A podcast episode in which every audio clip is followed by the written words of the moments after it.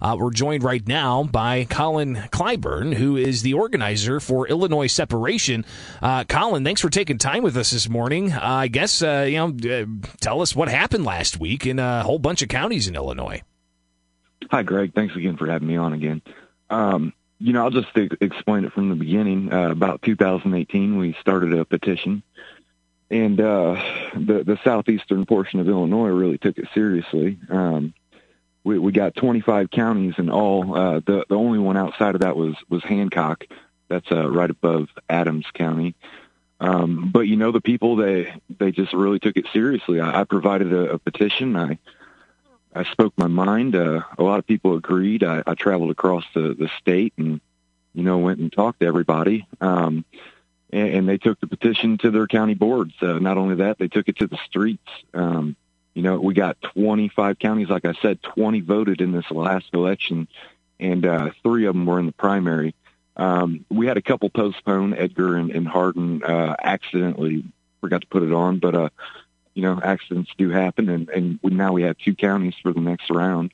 Our newest petition has started, Sunday morning. We dropped the petition, and I think that we're going to have some good luck this year. I mean, like, if you look at our numbers, we've got, quite a few, 80% of the votes that happen for these counties. I'd say definitely, Illinoisans are taking this seriously with the more restrictions that J.B. Pritzker puts on, the fact that he's threatening with higher tax and whatnot since we shut down his quote-unquote fair tax.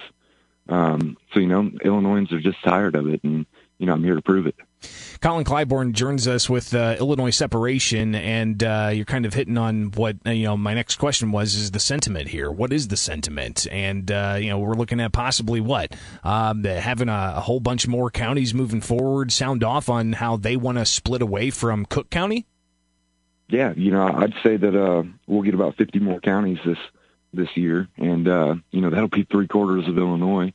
I do believe that I've got the help, and when people talk to me, they really have issues with constitutional rights. Everybody that tries to shut us down tries to make this about the finances. But me personally, I'd rather throw a couple more tax dollars in there if I felt like my government was treating me better. And for one, we all believe that this is about financial responsibility. We know for a fact that Illinois can survive if we just waste less money. Pensions are out of control. Spending is definitely out of control.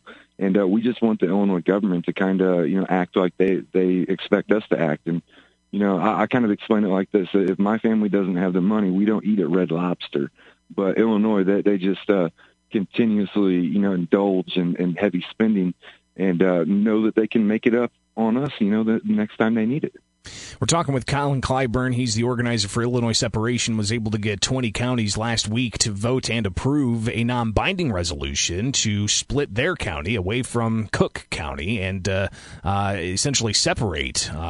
We'll talk about the difference between your movement and the likes of New Illinois here in a moment. Here with the WMAY Morning News Feed, I'm Greg Bishop, and Chris Murphy in the newsroom with a question. Colin, I don't know if you're trying to go for statehood or what you're doing with the succession here, but I know that, my experience is, I covered a lot of times in the early 80s the move of upper Michigan and northern Wisconsin and northern Minnesota to make their own state called Superior for much the same issues that you bring up, Milwaukee and other places in Minneapolis, controlling the upper parts of there. And, with this situation, they weren't able to get it over the finish line. What do you guys plan to do to get this over the finish line? That's why I originally wanted to go with this type of vote. I wanted to kind of seal out the Cook County say in these matters, so that's why we went with the county petition. But the reason that I think that we're going to be more successful with this is simply because we have the people, for one, and we also have a couple different options. Puerto Rico just made a vote as well, and during the Civil War, using slave states versus non-slave states, we managed to make a compromise with Missouri and Maine. I in no way, shape, or form agree with that type of action. But we do now these days have red states and blue states. I believe that we're so split that you have to look at what could benefit from both of the sides. You know, Democrats, they would love to have a couple more senators. We could give them that with Puerto Rico. You know, Republicans, we could get our own senators out of this too. I think that, you know, this could become a bipartisan, you know, operation. And we're next in line. We you know, in my opinion, we have gone the furthest in the shortest amount of time with our ballot efforts and whatnot. So that's, you know, number one right there. Number two, we have another thing where, you know, J.B. Pritzker, man, he's broke. He won, you know, the state of Illinois, I mean, and he's looking for more money. I know that J.B. Pritzker personally likes money more than Southern Illinoisans. So we're looking to speak with Indiana about dividing up the debt of the Illinoisans, taking, you know, about 30 counties of the southeastern block and, you know, taking the population by the debt and then asking Indiana to offer that much money to Illinois.